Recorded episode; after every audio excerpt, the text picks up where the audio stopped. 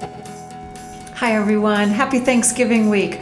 Um, I'm doing the podcast solo today because I was busy at the NAEYC annual conference last week. That's the National Association for the Education of Young Children. I met incredible educators that should give parents everywhere hope and pride and excitement about the people that are teaching their children, caring for their children, and bringing joy and wonder and curiosity into your children's lives. These are people that are excited about knowing the hearts and minds and bodies of little people and celebrating the messiness of life with kids, the messiness of learning, and all of the wonder um, of, of, of becoming your own person and learning about yourself and the world. So I'm really proud to be a part of that community. And I've had amazing resources that I'll be sharing with you on Facebook in the days and weeks ahead. Um, so today, I just want to talk about three things um, how to pause for gratitude, how to incorporate some gratitude rituals for your own family, and how to remember that there's so much gratitude in giving. So, the first part that I want to share with you is my takeaway from our gratitude walk at our last Ahava Nature Shabbat, and that is that in order to be grateful, we have to pause. We have to stop, breathe, feel whether it's textures with our feet, whether it's the wind in our hair, whether it's the touch of someone's hand in ours. I want you to really remember um, to, to focus your children on the moment, um, to build space and time, to pause. Um, and say thank you out loud. Say it when you're alone. Say it when you're with family, with friends, with strangers. Say it to the sun and say it to the stars. That's the mindfulness that we need to feel gratitude at its biggest and best and the space to share that goodness with others. So, sometime in the week ahead, breathe, pause, and say thank you out loud. And I want you to remember that we're saying thank you for the parents that you are. It's never been harder to be a parent. And so I want you to know that we recognize the struggle, we recognize the stress, the loneliness, the pressure, the judgment.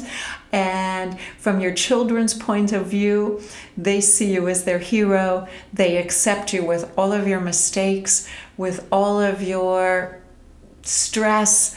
Um, so breathe for yourself a little bit in the week ahead, too, because you really do got this. And when it comes to daily gratitude rituals for your family, I hope you do it at bedtime, at bath time, in the car on the way home from school, around morning wake up, wherever you have the five minutes to notice the blessings, um, to say thank you for your family, for each other. Thank you for uh, letting me be there after the tantrum. Thank you for uh, forgiving me when um, I made a huge mistake the other day. Uh, but I also want you to help your child know that their family is very, very special.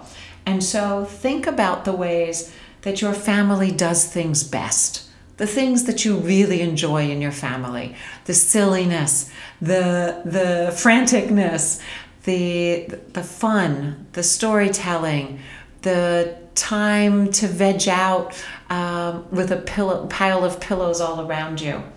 Say thank you for the grandparents, the teachers, the neighbors, and yes, help your children look around at all those community helpers.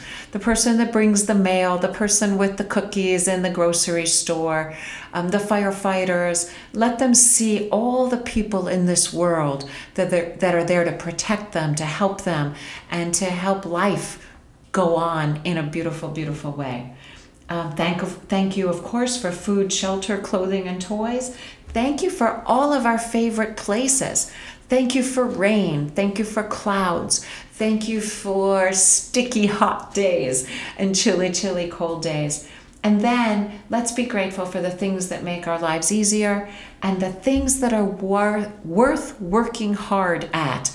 Um, at the end of the day, you can say thanks with your child for really trying um, to, to carry the groceries in, to hold my hand in the parking lot, for getting to bed on time, even though it was really, really hard and you didn't want to.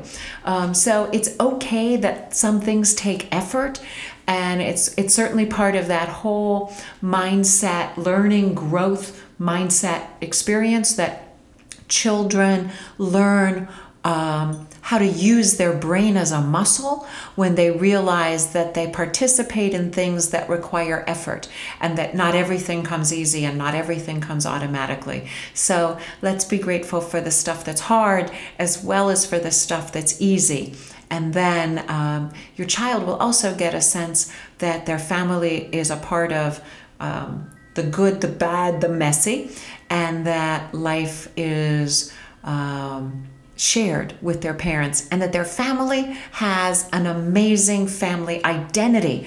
And your family isn't like anybody else's family. And it becomes sort of your family secret that you and your children know this is how we do things and we don't have to do things the way everybody else does things. And finally, if you can, go back and listen to episode 27 about gratitude, empathy, and giving.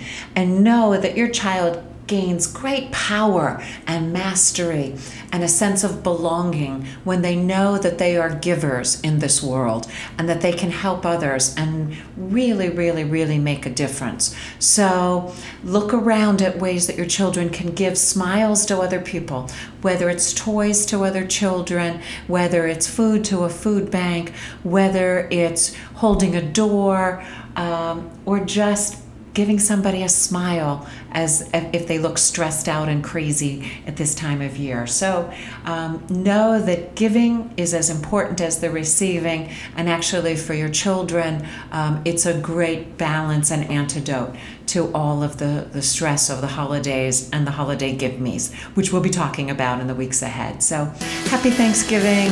Uh, enjoy this beautiful time of year with friends and family, knowing that you really are making a difference and you're creating a better world for all of us by raising your children um, with all that love. Take care. Happy Thanksgiving. Bye.